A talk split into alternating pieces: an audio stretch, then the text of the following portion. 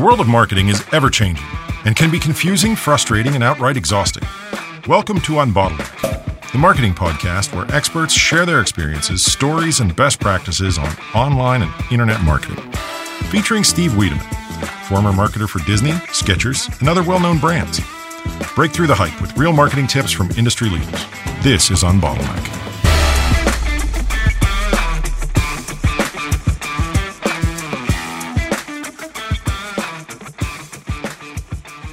We are live. Hi, this is Steve Wiedemann, and I'm here today with Alan Bleiweiss, SEO consultant.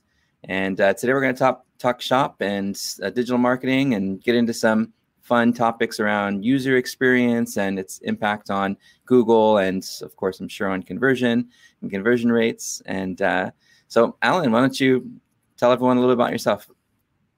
Uh, for those who don't know me yet, I've been involved with internet marketing since 95. Uh, started with SEO in 2000, continued with web development and web dev management over the years. Shifted in, into SEO as the primary focus around 2006. Uh, did my first site audit in 2000, late 2006 into 2007, uh, and that became more and more important. Uh, by 2012, that was my primary focus. So since then, uh, site audits for sustainable SEO success, Right. uh, training, uh, and consulting related to those.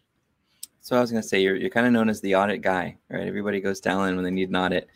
Uh, that's amazing. And having personally worked with you, it's it's incredible how much knowledge transfer there is in the audits. You know, I've, I've seen some audits where someone comes in and they're like, "Here's, um, uh, here's what's wrong with your website. Fail, fail, fail," and then the the you know the client's like, well, "What am I supposed to do? What what are the next steps? How should I work with this?" And you know, I've, I've seen some of the work that you've done, and you really try to explain it so that they understand why and and what's important and what it is and how it works and and you know why they failed and, and what their next steps are going to be. And I thought that was amazing. So, um, you know, you're, you're definitely someone if if anyone is looking to do like an SEO audit, uh, especially on the technical side, um, you're kind of the guy. So thinking about thinking about usability and, and user experience, you know, back in the mid 2000s, back when you started doing audits, and um, that was back in the time when I think Aaron Wall and Bruce Clay and Danny Sullivan were, were sort of all the the buzz in our, our industry.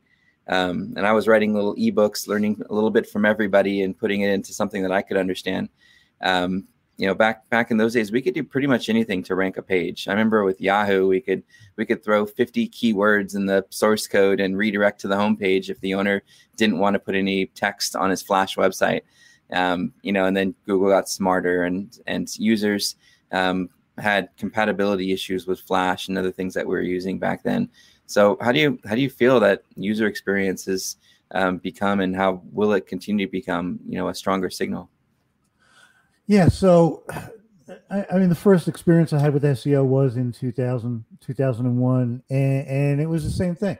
How many keywords can you put in the Can you stuff on there? wh- white text on a white background, right? Right. Yeah. Uh, Negative that- 1000 margin on your H1 tag. right. Except that never sat well with me. Yeah.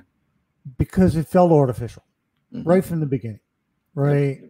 Uh, and uh, so from early on, I I began right right away thinking more about well, what is the purpose of all of this? What are we doing this for? What's what's the end goal? Uh, and so, uh, pretty quickly, I started understanding that if this isn't helpful to human beings, there's going to be a problem, uh, and there's going to be friction, or there's going to be a potential problem for reputation. You know, because the trust issues, the respect issues Yeah. that consumers have, uh, or business decision makers have, uh, and it it never aligned with that kind of methodology. Never aligned with my extensive experience coming into SEO Right. in providing strong solutions for enterprise. Yeah. Strong strong solutions for enterprise, uh, far far greater and beyond SEO, has always been about meeting people's needs and and creating a brand identity that evokes trust, that evokes, you know, appreciation, Mhm. right? Uh, and eventually I realized that uh, user experience was really critical to SEO as well yeah. from a sustainable perspective. And that was around the time that I did that first audit, 2006, 2007. Mm-hmm. I was like, a business came to us and said, we were on the first page of Google and now we're on the 15th. Yeah. Right. And I, I couldn't just do the things that I normally did. I wanted to figure out why. Right. So I so I looked at their site and I looked at the competitors who were ranking highly, uh, and uh, I saw black and white, plain as day, zero trust, zero quality for the human being, you know, complete disorganization of the messaging and of content, uh, and, and, it was just ugly, right? right. Uh, and so I've been an advocate of user experience for SEO going going back that far, and even in my earlier Twitter life, you know, going back 2010, 2011, I was communicating, and in conferences I was speaking at, that search engine optimization is the attempt by search engines mm-hmm. to emulate human experience. Right. Right. Uh, and so that's where the foundation for me comes in it's just grown more and more over the years and google has gotten on board with messaging with that where their early days messaging was just write great content when they meant to say write high quality content for human being needs right exactly uh, and, and, then over the, yeah. yeah over the years they just got more and more clear with what that meant uh, and uh, probably around 2000 10, 2011, uh, I started focusing on what I call the five super signals of SEO. Okay. Uh, and it's an acronym QUART, Q U A R T. Quality, okay. quality, uniqueness, authority, relevance, and trust. Right. Google has since come along and come up with EAT, yep. expertise, authority, and trust. You, you right? think there's some inspiration there? You think they uh, they've yeah. been reading along uh, with content? whether they have or not, the important thing is the emphasis is more than ever before on user experience as a core factor across yeah. all the different aspects of SEO. And now Google's taken that even further. This past year, they started using speed as an incremental ranking factor in one on one matchups. Right. And now they've announced that in 2021, they're going to be using not speed overall, but core aspects of speed, the core web vitals, mm-hmm. as an even more important ranking consideration. And within that, it's not just about speed, it's about usability within that. So I, that's I, where we're going.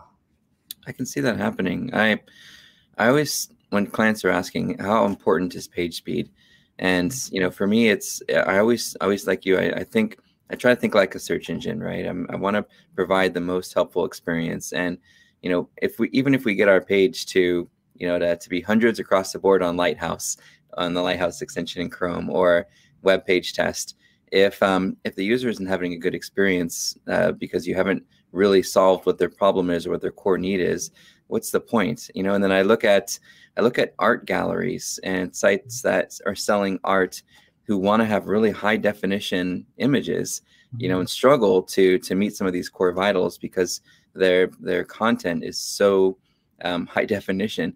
And so I, I remind you know the, the, the clients we work with if that's the kind of content the user is expecting to get, they know it's going to take a little bit longer to load because that's what they want to see.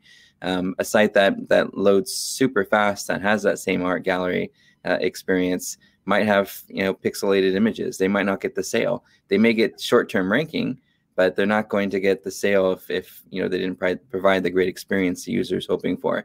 So um, so i think there's the trade-off is yeah i think speed is is something we always need to keep working on as a kpi and i've told i've told our clients try to try to think about speed in terms of patterns how are we improving every month how are we chipping away so that every month we're getting a little bit better hey shaved off point one you know, and, and your your seconds to load. That's fantastic. Just keep working as you know as much as you can at chipping away at it. A couple of years from now, we'll have a lightning fast website, but not all websites are ever going to be lightning fast. Like sites that are really you know high definition media and entertainment and you know, it's just it just doesn't make sense for the the brand to be able to do that. And I don't think Google's going to penalize them if if mm-hmm. users are finding what they want on those sites, even if it takes a little bit longer to load, right?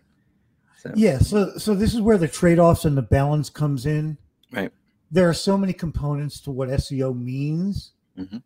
that not every site, every site owner, every site team can focus on every aspect of SEO today, right? Uh, and it's determining what's most appropriate for your market, your situation, your business model, your human market expectation, yeah. and where you gave a great example, right? Art galleries, yeah. The the truth the truth is there are things you can do even as an art gallery because I've worked with some of the world's largest art gallery sites uh, for this where you can improve initial speed mm-hmm. and yet not prevent your potential customers from accessing that high resolution content. It's just a matter of how you execute the user experience sequence to get there. That's another, that's a compromise model as well. Right. Conversely, like rendering. Yeah, well, pre-rendering or lazy loading of images or having the highest resolution images only load after a user action. There's all these different ways of going about that, right? Right. You just uh, have to get creative. Yeah. And then conversely, there's professional services businesses that aren't art galleries. They're not about the visual, they're about the software, they're about the service, they're about the professional offering, right? That have 35 second load times on mobile, right? And, and it's like, yeah, you know what? We can go. We can go about this incrementally. However, the first increment, you're going to need to make a really big step, mm-hmm. right? That's so amazing. it's it all it always there's always going to be uh, unique circumstances that we need to consider. Yeah. It's not the same for every site need. Absolutely not. Right. I remember there there um there used to be a really a really bad tug of war between tech and marketing. You know, when it pertained to SEO and um, I remember at, at, one point sort of having a, a, shift in how I, I look at what's happening in search results. When I'm watching Search Console and I'm I'm seeing impressions start to happen and I'm I'm starting to understand like even though we're not we're not showing up for every query we're still showing up a percentage of the time and then suddenly we're showing up another percentage of the time.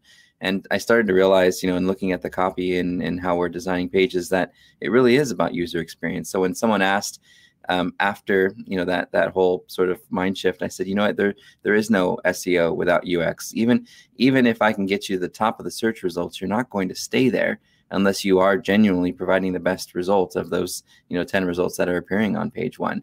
And so i've i've challenged clients and uh, people in, in some of the workshops i do and even the students in the classes i'm teaching i'm i'm telling them take take every page that shows up in the search result print it out, right? Print out at least the, the above the fold on mobile and on desktop, tape it to the wall, then take your page and walk by and ask yourself, how does this page compare to my page? What do they have that's different, that's more unique? Um, what what words are they using to describe their products and services? As much keyword research as, as we want to do in, in Keyword Planner and SEMrush and everywhere else, nothing nothing really beats just looking at what's being used on pages that actually already appear. So it's yeah. uh, it's a fun little um, it's a fun little task i think to to get everybody to to think about you know not just how can i make my my page great and rank well but what what is google looking at that's already ranking and what are some attributes that they might find interesting? And we've we've even gone as far as doing surveys. I remember for for for jacuzzi one of the things we we did with that brand is we took we took one of their pages and we compared it to Lowe's and to Home Depot, who were outranking them and we did a mechanical turk survey and, and we asked uh, it was like a thousand users that are you know based in the us who had you know reputable they had like this little master's criteria or whatever so we knew that they were they were somewhat qualified and we asked them which which page would you purchase from and why? And we took all those answers and it took us about a day and a half to go through and theme each of those answers one by one by one so that we can come up with you know sort of standardized themes. We ran a pivot table and then we are able to look at which themes were the most common. You know, was it the color of the button? Was it the site took too long to load? And it turned out majority of the the responses we had had to do with um, had to do with price transparency. So you know, sometimes user experience isn't just how the site's laid out. It's you know the experience that they were looking for was to understand how much these things cost. You know, right. and that was part of their experience. And because they weren't getting that on Jacuzzi, they weren't staying on that page. They're going back to Lowe's and Home Depot and choosing something that had a price associated.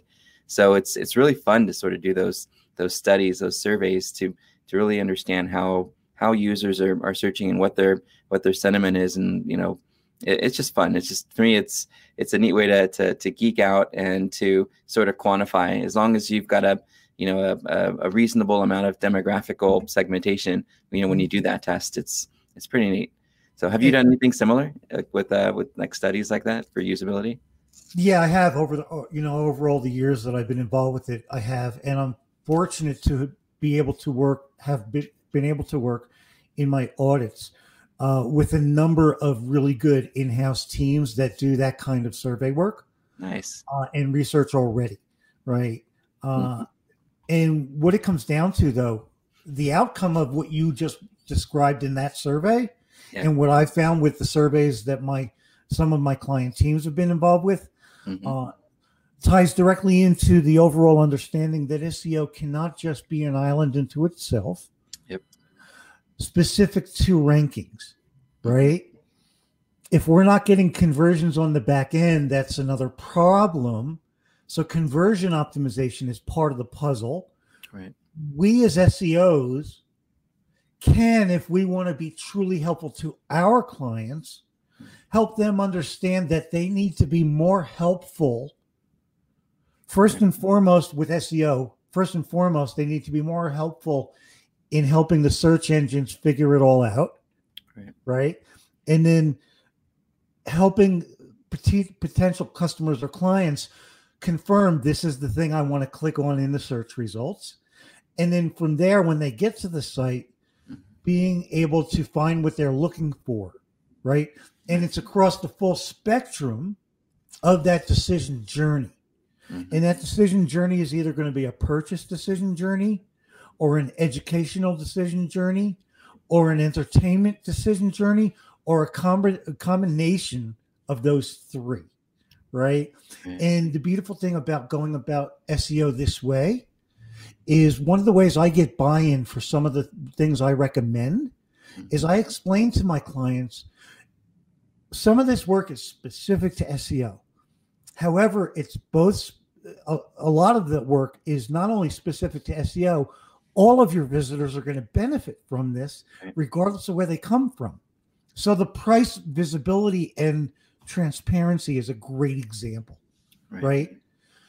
Google is finding more and more ways to display more helpful information right in the search results. Mm-hmm. Helpfulness, results, right? right? They want to be more helpful to people doing a search. In order for them to be more helpful doing a search, uh, if, in order to help Google and Bing be more helpful to people doing a search, we need to be able to present the content that is more helpful within our own websites and where Google can identify it and understand it and make use of it for their needs. Right. SEO is going to benefit because your information is going to potentially list the price right in the search results, or it's going to list the number of aggregate, you know, number of reviews and aggregate rating, or it's going to list the FAQs on that page, right in the search result, right? Yep. And in order to do that, we need that on the site itself. And the benefit though is, yeah, that's great for SEO, but everybody who then sees that when they come to the site is going to be better off. They're all going to be helping that much more. Yeah, they get all the information they're looking for. They don't have to dig around. They don't have to click around. Right. Um, you know, I, I, think that's that's so important just overall. And you know, I, I think I think a lot of business owners, when they start thinking about creating a website, like I just got my my business license and I registered my name and I'm ready to go out in the business world and sell. Oh, I need a website. Well, here's all the stuff I want to talk about on my website. Well, wait a minute. That's that's not how we look at search marketing. Search marketing, we look at what are the people who are buying my product looking for? You know, where are the problems that they're having? Where are the challenges? Um, what are the things they like about the sites that they go to? Let me yeah. build a site that that instead is a reactive answer to what the the world is looking for as opposed to what I want to say about my company. And you know, that's that's a shift that I still don't see, you know, being 100% completed yet. I don't see I don't see um, business owners asking their search marketing companies to build them, you know, uh, an information architecture or a sitemap or to, you know, to teach them, you know, the importance of taxonomy. You know, it's all just here's what I want on my website. Okay, well, what do your users want on your website? I don't know. That doesn't matter. It's my website. Like, uh, if you want to sell anything and you want to show up in, in search results, you have to think about what they're looking for and and have solutions for that. You know. Yeah, and and you and you need to take it further, right? The user experience. Uh, the latest announcement from Google, they're going to start indexing. I'm sorry, they're not going to start indexing. They're going to start presenting search results based on what they're calling passages yeah. within a page. Mm-hmm. So instead of just showing the full page URL, page title, meta description, and a link to the top of that page in the search results, yeah. they're they're going to start under certain circumstances uh, showing search results that are within a portion of the page, halfway right. down, right, three quarters of the way down. And it's not a whole lot different than what they're doing now with the FAQ block right? And the featured snippet. And, the, the featured, and the, and the featured snippets too, which is right? amazing. Yeah. It's another it's another step in that evolution of taking content within a page that's unique to a specific refined search. Yeah. So they because they want to attempt to be more helpful to people doing a search sooner, mm-hmm. right? right. The challenge with this though is is going to be something we need to observe as it unfolds. Mm-hmm if they're they're going to continue to index the whole page, but they're going to show in the result a passage that might be three layers below the fold mm-hmm. for a given search. Right. When I click on that search result, are they going to take me three quarters of the way down the page? Which I think is the only thing that makes sense to match that. With how they're the, doing it with the featured answer, right? Uh-huh. Or is it going to be the top of the page? If they take me three quarters of the way down the page, there is a concern Mm-hmm. And there's been some some observation I've made with featured snippets, but I think it's going to be even more so here. Right. What's the user experience going to be after they get to that page? Is it no longer be- uh, above the fold, right? It's right. not. And, and what hap- and what and what happens for a site that doesn't have jump links to get back to the top of the page from that section? Yep. How's the human being going to navigate on their phone forever to get back up to the top? Yeah. Right. So this is this is an unfolding thing that hasn't rolled out yet. They say they're going to roll it out in the, in the near future, potentially by the end of the year. We'll see what the actual rollout is. Yeah. Uh, and then we're going to have 800 blog posts in the industry saying, "Here's everything I know, I learned, and here's what you should do to maximize for this." And all of that's going to be wild guesses and conjecture, and somebody might you know land on the right answers we're going to need time with this to see how it works over time you know right. what what what makes it work is there going to be a way to say don't show this in the search results like you can say don't show a snippet mm-hmm. right and yeah. there are certain circumstances right now where getting a featured snippet is great yet a number of people in the industry uh, lily ray comes to mind uh, where there's been enough case study work to show that under certain circumstances you don't want to get your your content in a featured snippet. It turns out to be lower lower conversion value right, right yeah. we're going to need to apply the same concept to this whole mm-hmm. passages concept if they give us a tool to prevent that from being being the outcome. Right. We've we've tried to to mitigate against that with um, with floating ctas at the in the footer area on mobile. That seems to help a little bit. One of our restaurant chains, for example, didn't have a start order button on their local landing pages, which were getting most of the traffic. So we had mm-hmm. that that one little start order button um, because we don't know where the user is going to start, and because their page was a little bit wonky in how it tried to push them into the uh, loyalty programs and so forth. So we said, look, if they're gonna if they're gonna have a bad experience on the page and they just want to place an order, let's just make that place an order button like sticky right there on the bottom so right. within thumbs reach right so they could just click that one button and done and it made such a huge difference so i think that's going to play a part of it is whatever that action is you want the user to take that should be part of that floating footer for mobile users and desktop you might have to come up with something else that's that's creative uh, we yeah. we did start to um to build a little bit of a framework for different style pages based on you know what you'd mentioned that that decision you know uh, that whole journey with with making a purchase. And I, I, can i can tell you in, in our informational template we started to put together just what you said the jump to links at the top kind of a table of contents. Yeah. uh, we have a short summary at the top with a, a, a, fun little copy to clipboard feature. So if you want to share it you can which might help with you know our, our featured answers if we want the featured answer for informational content, I guess it's not that bad. I definitely wouldn't want that to be on a you know a, a lower funnel page. But then we also you know we also put components in there that include rich media and include you know breaking up paragraphs with uh, with bullet lists and um, testimonial and things like that. So um, do you do you have any examples of, of favorite references that you go to for for that sort of framework. I know Neil Patel had some um, high converting landing page design we used to reference once in a while. But is there a favorite reference that you go to as you're as you're putting pages together for mm-hmm. attributes of you know of, of, what's a what's a really good sort of foundation for content, or is it all just sort of trial and error? Yeah, so I have I have a number of references I've gathered over the years. Uh, the challenge with that is, you know, two, three, four years later all the rules might be different or or that site might have been overhauled and redesigned without my mm-hmm. involvement so i'm not aware that it was different right? Screenshot uh, mania yeah. yeah screenshot mania it can get out of control right? Uh, some of my more some of my more recent uh, reference points come from uh, cyrus shepard oh yeah. Uh, ha- had done a really good job with what a good product category page can look like. Mm-hmm with these kind of enhanced helpful features, right? Uh, so I like to reference that. Uh, and uh, he's the only one that comes. Put some of these links in the comments. I'm sure a lot of people would be interested in and taking a look and seeing kind of. Yeah. I know what I'll do too is I'll I'll put some of my favorite examples too, just so people can see and and we'll we'll kind of diagram it out a little bit. I think that would be that would be helpful because when you're creating a page you're, you're just thinking, I, I got to get the sale, right? And yeah. and you know, I remember back in the day, we'd actually use like the um, was it Leadpages and um, what was uh, there's so many of those little sites that you'd create for just paid landing pages, and mm-hmm. the layouts looked really good and they they converted really well, but they were never really good for SEO. Yeah. And um, you know, if we if we figure out how to incorporate a lot of the features that help with conversion while still being able to address search, you know, there there kind of lies the challenge, I think.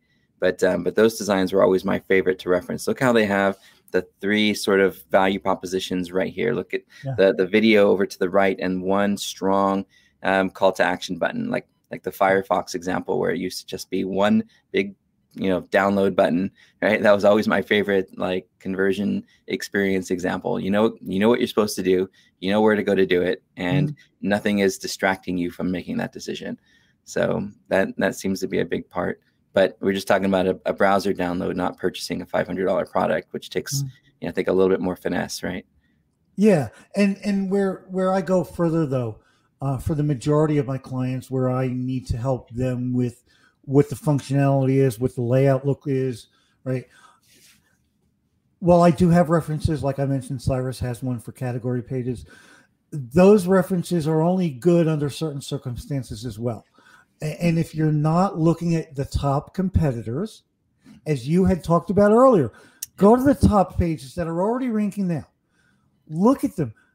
Don't just look at them from a marketer's perspective, mm-hmm. from an engineer's perspective. Look at them from that market, target market's perspective.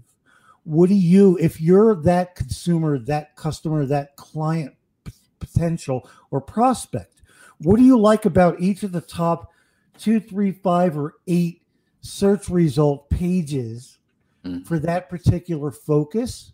Right. And then go and do a different search based on a different persona for that same product or service and see what search results come back.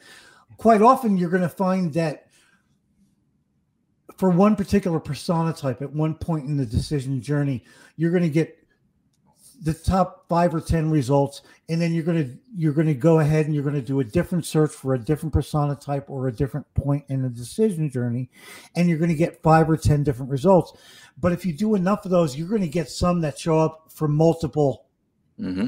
You start to see a pattern. Criteria, and you can start to find patterns about which are the strongest.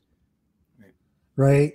And now all of a sudden, we don't just have a general, yeah, this is great. Somebody like Cyrus or anybody who does real, you know, case studies that are legitimate case studies based on a high enough volume, based on actual data.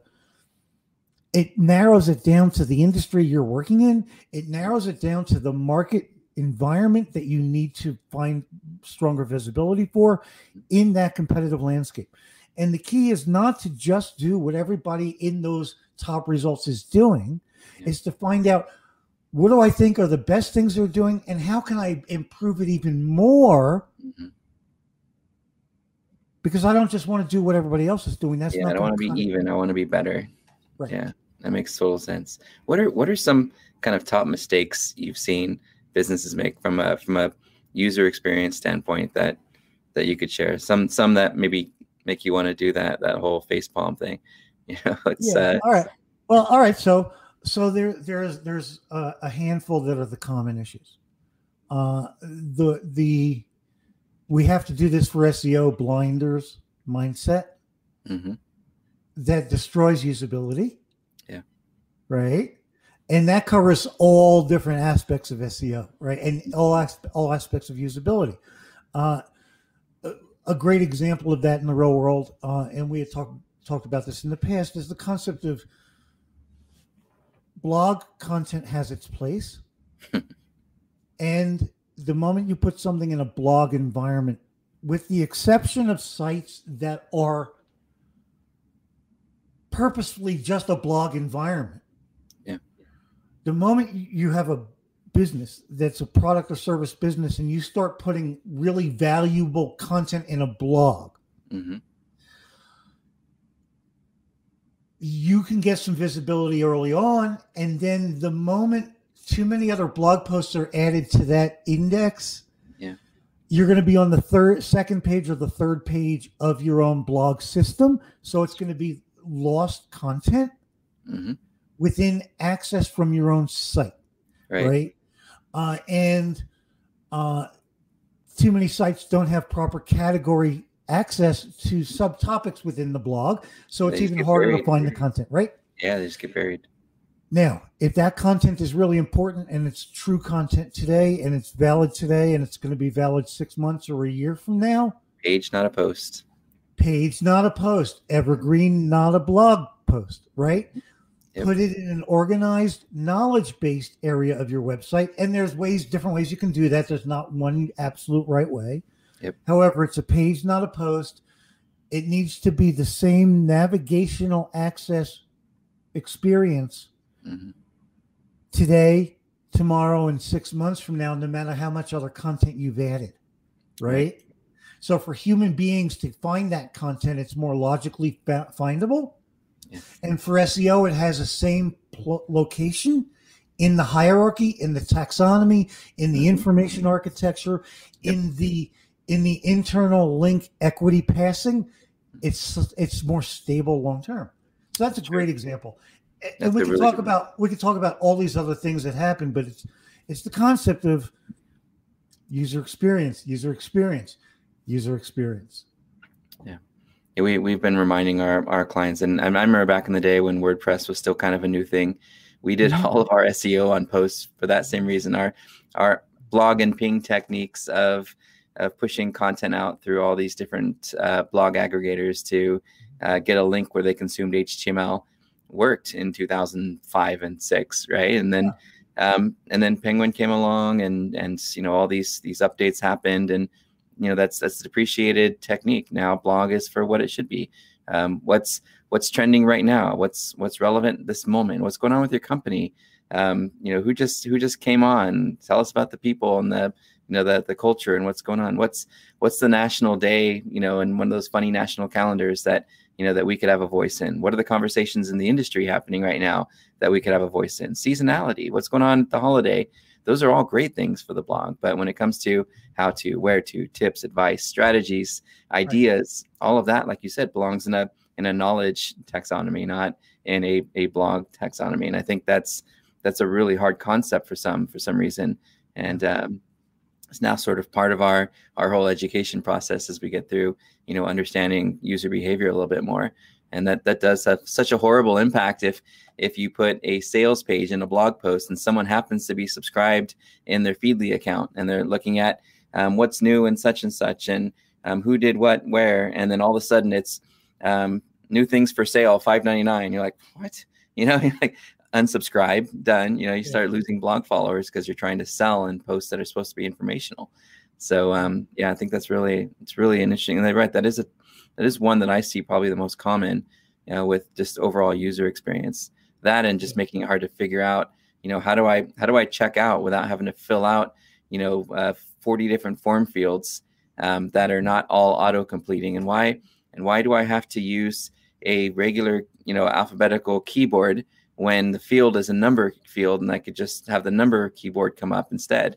Right? All these little things that that people uh, that webmasters haven't really considered. And I remember I remember being at a conference and Amazon Pay was there, and the the gentleman who was who was talking about where Amazon was going over over time is they said they envisioned a world where we untether ourselves from our phones and mm-hmm. can purchase and, and do the same actions that we do on our phones without having to actually touch a keyboard.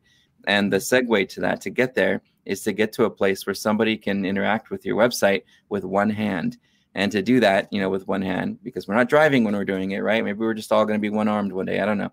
So um, the idea was that you could tap, tap, tap, submit, and be done. And I've noticed that Shopify has has picked up on this, and they've done an amazing job. If you ever if you ever click on an ad in Instagram, within like 60 seconds, you've made a purchase and you hate yourself, but you realize that it's because they made the user experience so simple from the, the content to to check out and purchase. And now with the shop app available so that you can actually track your package all the way through. And it's it's it's evolved and it's changed. And if other CMS systems, which is kind of redundant because CMS and CMS system anyway, um, other CMSs um, uh, don't don't come up to speed with what Shopify is doing, I think they're they're going to start losing out, and there's going to be a you know a, a, a, sort of a monopoly in the e-com space. You know, as Shopify continues to dominate there, because I don't see WordPress WooCommerce doing anything with that yet. I don't see yet, yeah. um, you know other other platforms really, even BigCommerce. You know, who we've we've gone back and forth with our own little SEO requirements list with, and came back with, well, we're almost here on these things, and I'm like, dang, did I just help them improve their product? like, whoops. But um, but that's that's what I see as is sort of the the bar right now is, is Shopify's single tap experience. You know, with one hand being able to make a purchase um, because they've they've done a good job with autofill. They've done a good job with um, you know, with integration and SSO. And um, I don't know what's your what's your thought on that.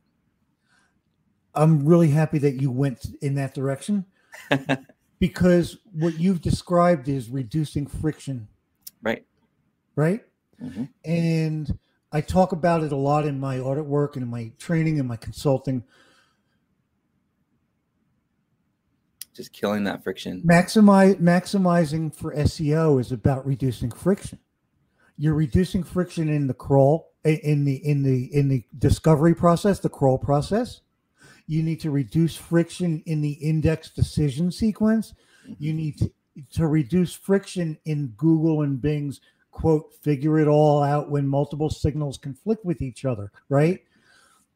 Reducing friction for human helpfulness, reducing friction for human need needs matching, right? Mm. Or emotional satisfaction, right? right? Uh, and and the shopping process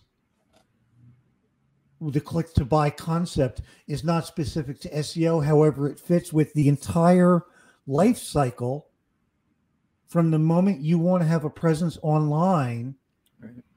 to the moment you want to close that sale. The more friction in between at any one of those points, and then cumulatively across multiple points, the more opportunities you're going to miss out on across all of these. So, thank you for doing that, right? And mm-hmm. uh, I just want to mention somebody who's who's really good at talking about friction because I need to give them a shout out, and that's Roger Dooley, D O D O O L E Y. He actually wrote a book called Friction.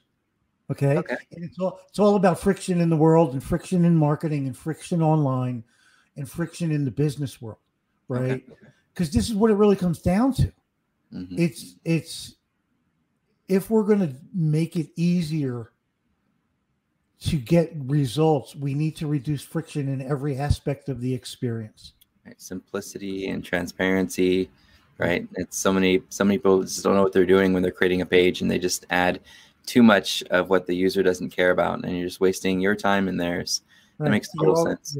You're overwhelming them with too much information, too many too many choices, right? Too much content that's not organized clearly enough and intuitively enough to get to what mm-hmm. they want, right?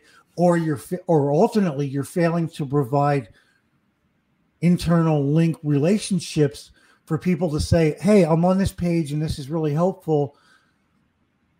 If i don't see links to highly related information i can't know that you've got other information that's going to be even you know more beneficial or more helpful.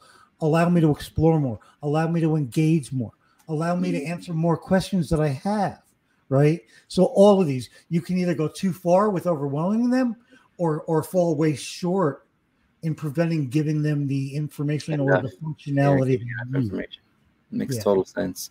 What are what are some of your favorite examples when you when you're doing a, a lot of sort of usability comparison and like, oh, your site's so bad. I got to give you a good example of what what would be a better site. Like my my favorites, I'll tell you, are Starbucks. I, I mm-hmm. love how quick and easy it is to to interact. Their loyalty programs, genius. Yeah. Um, BJ's Pizza, I've also had an incredible experience with how they use their app and their website yeah. to, you know, to, to do, they do really good with online to offline attribution because you bring your phone in and you continue that experience. Um, and then I'd say Domino's, you know, those are, yeah. I think, some of my top three and how simple and quick and easy and personalized they make that experience. What are, what are some of your favorites? It's interesting because the first one that came to my mind was Domino's. Uh-huh. Except we need to bring up the fact that Domino's was recently sued successfully for failing mm-hmm. to be a provide a proper web accessible site. Yeah, yeah, the okay? ADA stuff, and, right? And and this is where we also need to acknowledge that usability isn't just for who you normally think about as a person going to the site because they're just like you, mm-hmm. right? Uh, and and that means that who are the we need to understand more about who are the people mm-hmm. That really make up the potential market that we're trying to reach and what does that look like so early on in this in in this interview in in this session i talked about the concept of the search engines attempt to emulate human experience right. the search engines are users of that content right yeah in a way yeah. they're not they're not going to buy your product they're not going to hire you for your service mm-hmm. They're there to take your content and present it to their visitors. Mm-hmm. Yes?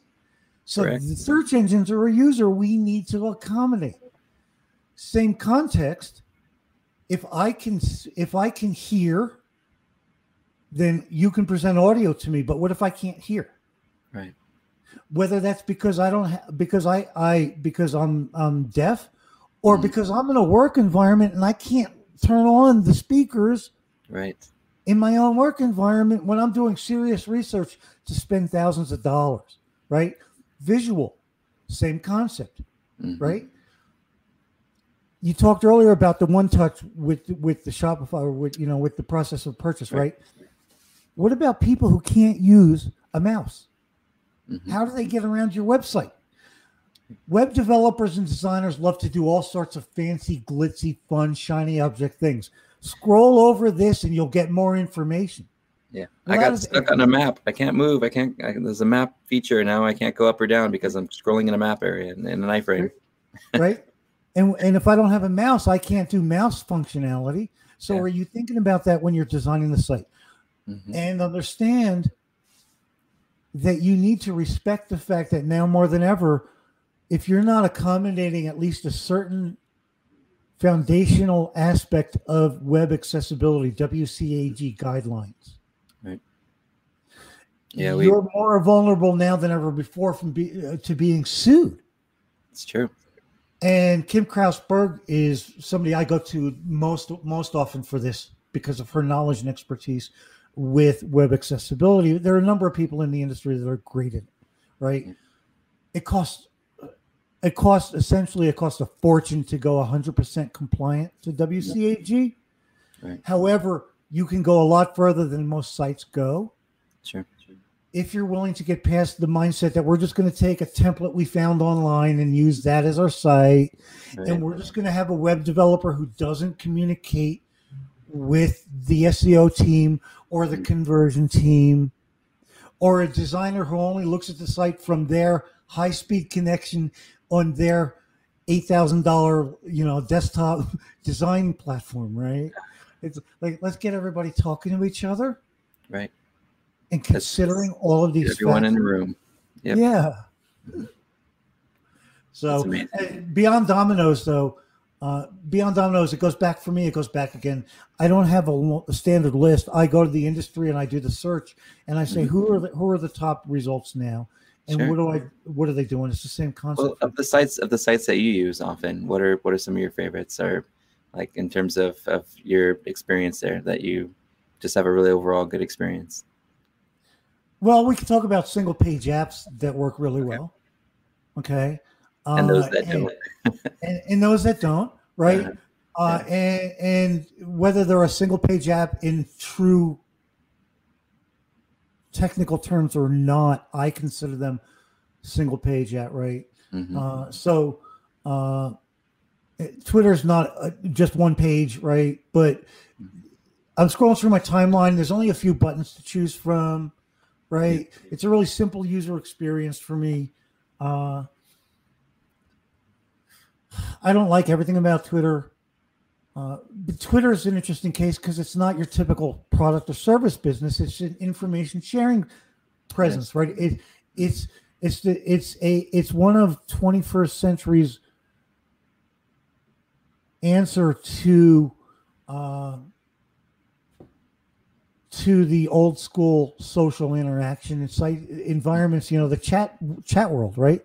Right. Uh, so so AIM from AOL and ICQ chat. And, I remember those days. Yep. Yeah, Yahoo chat and all of those, right? Oh, I still have nightmares over that 28k connection. Shh.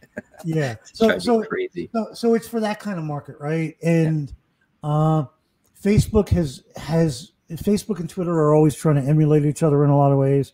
Uh, right. Facebook has gotten more annoying with some of the things they rolled out. I haven't used it very often in the last couple weeks. I've been moving a little bit more to LinkedIn. Yeah. So from from the perspective of a site, a news site, right? Because I do a lot of audits for news, right? Uh, in uh, Ooh, general, you got to deal with a lot of AMP. Yeah, g- general news as well as uh, industry specific news in different industries, right? Uh, mm-hmm. I find the Washington Post is a lot more user friendly okay and and well organized than a site like cnn okay uh, on the mobile i've gone to app for those and mm-hmm. this is mm-hmm. where we also need to understand that there's going to be a certain number of people who come to your site from a mobile device and yet if you have an app. You can provide a, a, a self-contained user experience that really works for other people who prefer an app environment in a mm-hmm. mobile, right? And, and, where I found the app, the Washington Post app, is much more much more pleasing to me than the CNN app, right? Uh, uh, with CNN specifically, I don't know if they're still doing it because it's been months since I, I abandoned their mobile app.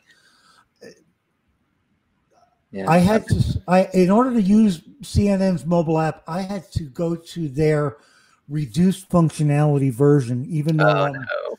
I'm, on smartphone, high speed, all that, right? Uh-huh. Because uh-huh. because the titles of articles were overlaid on top of images, and more than half of them are hard to read because you you can't read the letters on top of an image, right?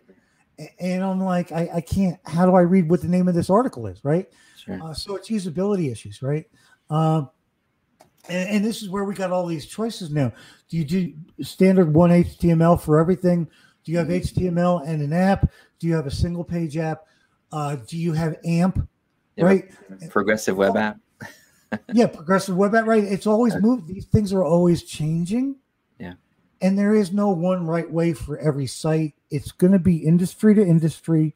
Who's doing what now? What are they doing well? How can we do better? That's right. what I always go back to. That's right. How do you how do you keep up with all the changes and and trends in in the UX world. I know I know there's a few sites out there that push out content. I think ConversionXL does some stuff, and there's yeah. a few other sites that, that like to share sort of um, you know uh, user experience improvement and conversion rate optimization. Are there other blogs that you you follow, or um, uh, is a lot of it just kind of kind of listening to what's going on in the industry and saying, oh, that's really user experience, and kind of pulling it into your own you know bucket of, of best practice, or how do you keep up? It's difficult to keep up across the full spectrum. Yeah. Right. Uh, because the full spectrum for somebody who does strategic audits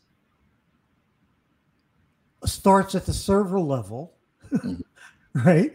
And yeah. system administrator considerations and goes through all of the different paths that exist for web dev, right? And design trends, right? And usability needs and the search engine continual evolvement of search algorithms and the search results always changing and Constantly. you know and it goes goes through the whole life cycle the whole life cycle of a web presence right so the reality is no i don't believe any any one person can keep up with all of that all of the time. Sure. What, what i do though what i do is i do my best to follow a handful or generally speaking a handful of people consistently across those different circumstances. And right. then and then i have other people on the periphery of that a next layer of people that I check in on once in a while or I pay attention to to see if they're posting something where I can read a headline about what they've posted and identify from that headline that I need to pay attention. Yeah, is there something right? new here? Is there something I need to to pay attention to here? Yeah, I, I know what you mean. Or if it's something that you're familiar with, and you're like, yeah, I can probably skip this for now. And then there's that one feed that comes in. You're like, no, there's no way uh, you bookmark it and and come back to it at the end of the day or whatever you have to do. But that article is not going away until I read it. Yeah, I got a few yeah, of those experiences. And, and so, just as an example of the diversity of spread, right? Uh, I follow a number of people on Twitter mm-hmm. who live in, operate in, and exist at the highest level of uh, web performance. Yeah. As their own, that's they, they are not SEO, they're web performance people mm-hmm. right? So when I want to know what's going on with the direction of web performance at a higher level than just going to Google Page Speed Insights, right. because web performance is much more than just that. Yeah, it's not just speed. I pay attention to them. Uh, when it comes to HTTPS and security and where that's moving and HTTP two, I have people I follow on Twitter that that's their these that's are people at the highest level of their industry for those topics, right? I remember Pierre uh, Far was was all about the HTTPS Everywhere initiative. Remember at the Google I/O, and so I've I've always followed him when it came to you know security and and where we're going with HTTPS. And it was it was tough getting a storage client of ours convinced that HTTPS was important. Um, some somewhere around 2013 or so and I'm like, yeah. it's time. You, you need to convert over. I mean, uh, Google's talking about it. Everybody's talking about it. It's like, well, you know, it's going to be a slow connection. I'm like, only if you're on a server from the 90s, you know, yeah. it should be fine. So, well, hey, I got a lightning round of questions if you're up for uh, it or yeah. getting near the time, but nothing too crazy or controversial, I promise. Even though I know we've got a lot of those topics on Facebook, right? yeah. All right. Um, so who who do you feel we should be following in the SEO community right now. You mentioned Lily Ray, of course. Who, by the way, if, Lily, if you're watching this, congratulations on the Search Engine Land Award. We're super proud of you here and definitely well deserved. But who who who should we follow? Like maybe say on social media of, of your favorite yeah. SEOs. When it comes when it comes to technical SEO, uh-huh. Michael sure. King. Okay. Mike King on Twitter, Mike King on Facebook. Mike King has been for years at the forefront of technical SEO mm. and where that intersects with persona understanding and adapting and and meeting the needs for for true market visibility from a content perspective right sure. uh, and, top of the list uh, awesome. as i mentioned cyrus shepard is another one for sure uh-huh. uh, Aleyda Solis yeah, I love her SC, SEO FOMO newsletter. It's, Yeah. a, it's a nice little roundup and curation of all the best sites. I love that. Every time I see one of her posts about SEO FOMO, I- think in my head SEO mofo. I do too. I remember the same thing. Remember that? I, that logo will never get out of my head either. So, so yeah. Uh, so a latest, uh, a latest there at the top. Uh, God, trying to think. It, it, the reality is, I in any given moment, I have, like I said, I have so many different people that I follow. Right. It's critical to understand. I mentioned earlier, there's people I follow on Twitter who who, who are web performance Mhm. based, not specific to SEO, because that's important to me. Yep. Right. So Not don't just think there's no, U, no no SEO without UX, right? don't just think about SEO as, as in the only place you should be paying attention, right? Tim Ash for conversion optimization. Great Absolutely. example. Okay. Yep. I love his your, your baby's ugly uh, analogy. That's one of my favorites on these topics. So, Yeah. Love Tim Ash. Uh, Kim Krause Berg for conversion optimization, web accessibility, top of my list. Okay. Uh, God, I follow so many, you know, Well, that's I don't cool. follow That's, so that's a many good people. list. I, I, I literally followed maybe 500 people, but to Oh me, 500 is a lot, right? So, what um, what are your favorite SEO groups in Facebook or LinkedIn? Somebody who's who's really passionate about search. What groups can they find you in, if any? I don't participate. No. Okay. And the reason the reason I don't is because they get too ugly too often for I remember seeing a few of those threads. We won't go there. Yeah. I know I- I exactly just what you're talking about. Yeah. Um, Um, what is one SEO myth that you still see that drives you crazy? guest blogging. Okay. There's a difference be- there's a difference between guest blogging and being a contributor as a guest on a Mhm. legitimate, relevant, high quality website. Right. Guest blogging can work if you provide the proper level of quality, relevance, and user experience for the market you're writing to. Right. anything else anything else i can get one quality guest presence page that's going to be more valuable than 200 guest posts Yeah. so Well, then when you do that high quality page and you and you're writing on another person's site or another portal, um, do you put a rel equals uh, UGC or do you keep it or just let them decide? no this is this is about that not being the factor this is about. Here's a website that is a really high quality website internationally nationally regionally or locally for the business need hmm where their readers are my potential market. Right. And that website is either specific to my industry Mhm. or they have a section on their website already where they talk about these topics Mhm. And where I can become an expert contributor Yeah. to their market, to their readers. right. Which And is that- also referral traffic for you, right? And at that point, if the most that I get is a bio link because that's that's it, Yeah. I'm ecstatic. Yeah, same here. If I don't even get a bio link and it's purely about citation, yeah, maybe citations don't count as much as they used to in SEO, though I think they still have some weight. Enough of those readers are going to potentially go to Google and search for me, true. right? And then bonus, if I get a link, whether it's a follow or a no follow, I don't care because it's a link that more people are going to legitimately want to click on. hmm Well, I know we Right. were going to try to keep keep our, our thing to an hour, but you know what? Yeah. Let's just go over, and we got a couple more questions. Let's just let's break the rules a little bit. Um, in your opinion, what's the fastest way to rank a new page in organic search results for a medium competitive keyword? The fastest way to move it to quickly to the top. take the time to do the research up front to come up with the best possible helpfulness and quality for the human being who's going to come to that page. Love it. Go right. from there. Go from there and make sure that there is no friction for the search engine's attempt to understand that helpfulness. Research, no friction.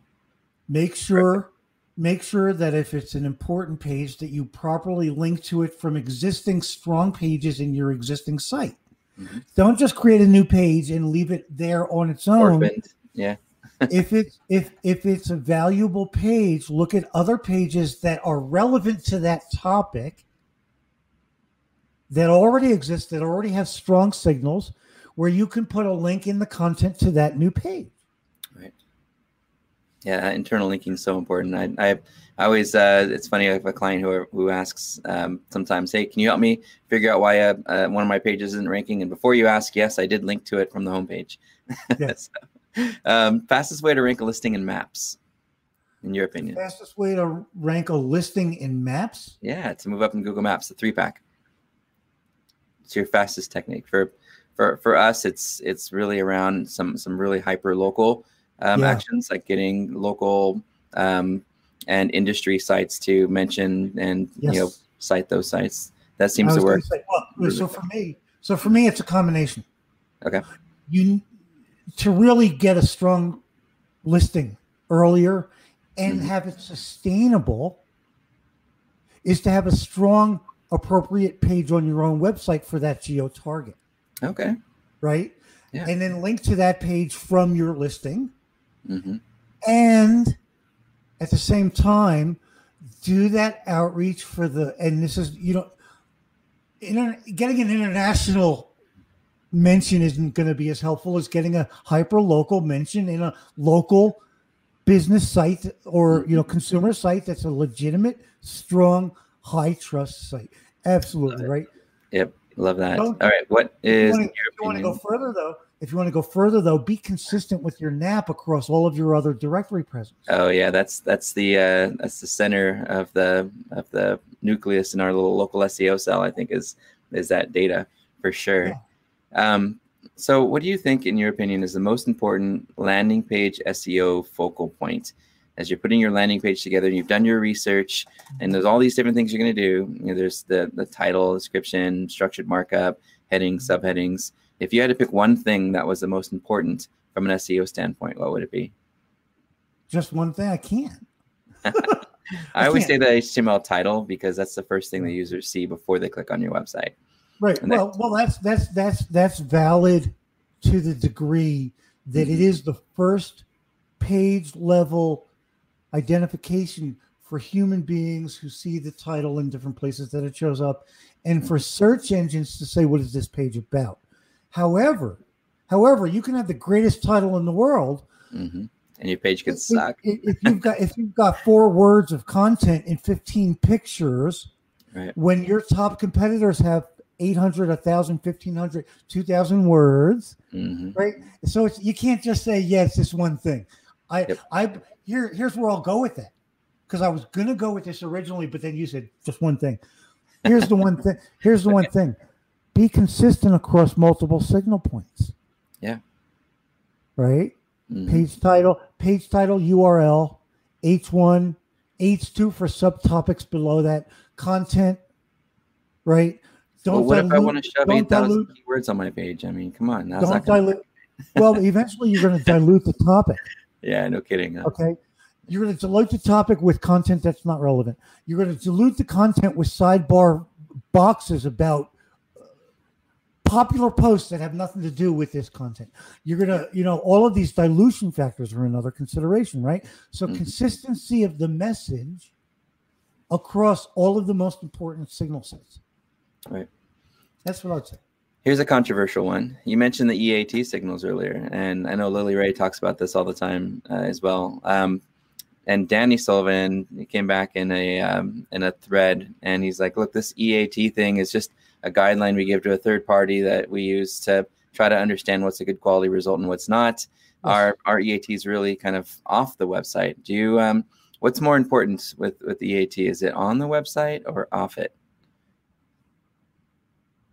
What's more important? What's more important is taking EAT and converting it to QUART: quality, uh-huh. uniqueness, authority, relevance, and trust. Uh-huh. Because EAT is, in fact, just their attempt to help the the the raters decide. You know, are the is this an expert piece of content? Right. It might be an expert who's written the content, right? And they might have a, a, a high qual- authority score, and you might trust them. But if the quality and the uniqueness isn't there, it's useless. If Right. it's not relevant to the specific, real long, long, long view goals of the searcher, Yeah. it's not really there. So this is why I say quality, uniqueness, authority, relevance, and trust. It's you can't just look at eat and think that's all you got to care about. You're going to miss everything else that's really important on site. Yep. So yes, expertise, expertise signals and authority signals and trust signals can be conveyed on site. hmm However, if you're not presenting helpfulness at the highest level, right, you're Yeah. going to miss out. If you if you're not creating relevant relationships in topic clusters or topic hubs on the site, hmm you're not being truly helpful for long-term engagement, right? On- Structural content writing. I get it. Yeah. So so EAT is great, and then we need to go further, Mm-hmm. Mm. especially on site. All right. One more last controversial question. Yeah. Does offline marketing, TV, radio, have an influence on keyword rankings? Yeah, to a certain degree it does, and here's why. Uh-huh. This is where really advanced critical thinking comes into play about what's going on in the world around us. hmm Google wants to show people the things they're expecting to find. Right. So if you do enough offline marketing and your brand becomes associated with a certain set of phrases, that's going to influence the kind of phrases people use when they're doing a search. hmm So in that regard, it influences your need to consider phrases. Right. What are people using in their heads, in their minds, and in their emotional process as well for other needs hmm to use to describe what they're trying to achieve? Right. And offline marketing has a strong way of influencing what that looks like. It's true. Now, Yeah, We've seen at the same time, at the same time, I'll give you another example of why we need to be aware of offline marketing when it comes to SEO. hmm What if your your brand creates a message on TV commercials where you come up with a unique word sequence Sure. and those TV ads reach millions of people. And then somebody says, I can't remember the brand, I can't remember the product, but I remember this buzz phrase. Remember the slogan, right? The moment they go to Google to search it or Bing to search it, if you don't have optimized content for SEO for that phrase, Right. there's going to be a disconnect. Yep. Now, we have an hopefully- attorney that had that issue, and we we had put all right. that content on the site.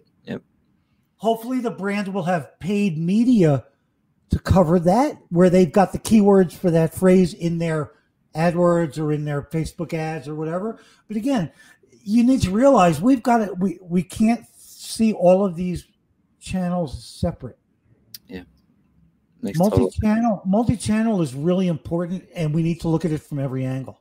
yeah the, the cross channel and then attribution at, at the end of the day too taking all of all of those different touch points offline online and and trying to make sense of it so that we understand you know that that whole beginning to end you know buyer's experience so i love it well well alan where where can people find you online if they want to ask you more questions you mentioned twitter you're still active there Yeah, Sweet. active uh-huh. Twitter. So so Twitter is my primary touch point, and my my site alanbleiweiss.com. Awesome. So this has been Steve Wiedemann and Alan Bleiweiss. We're going to wrap this uh, session up, and hopefully in the future we'll do another one, and we'll dig a little bit deeper into forensic SEO. I know a few team members here who are just dying to pick your brain for some of your your favorite technical geeky uh, SEO stuff that we all love here. Thank you so much for for taking time today, and um, I guess we'll we'll see you again in the future when we do another one of these. And um, I know I'm going to see you on. Uh, online in those those crazy groups we're in and we'll talk soon Take care of yourself, and thanks right, again. thanks, Alan.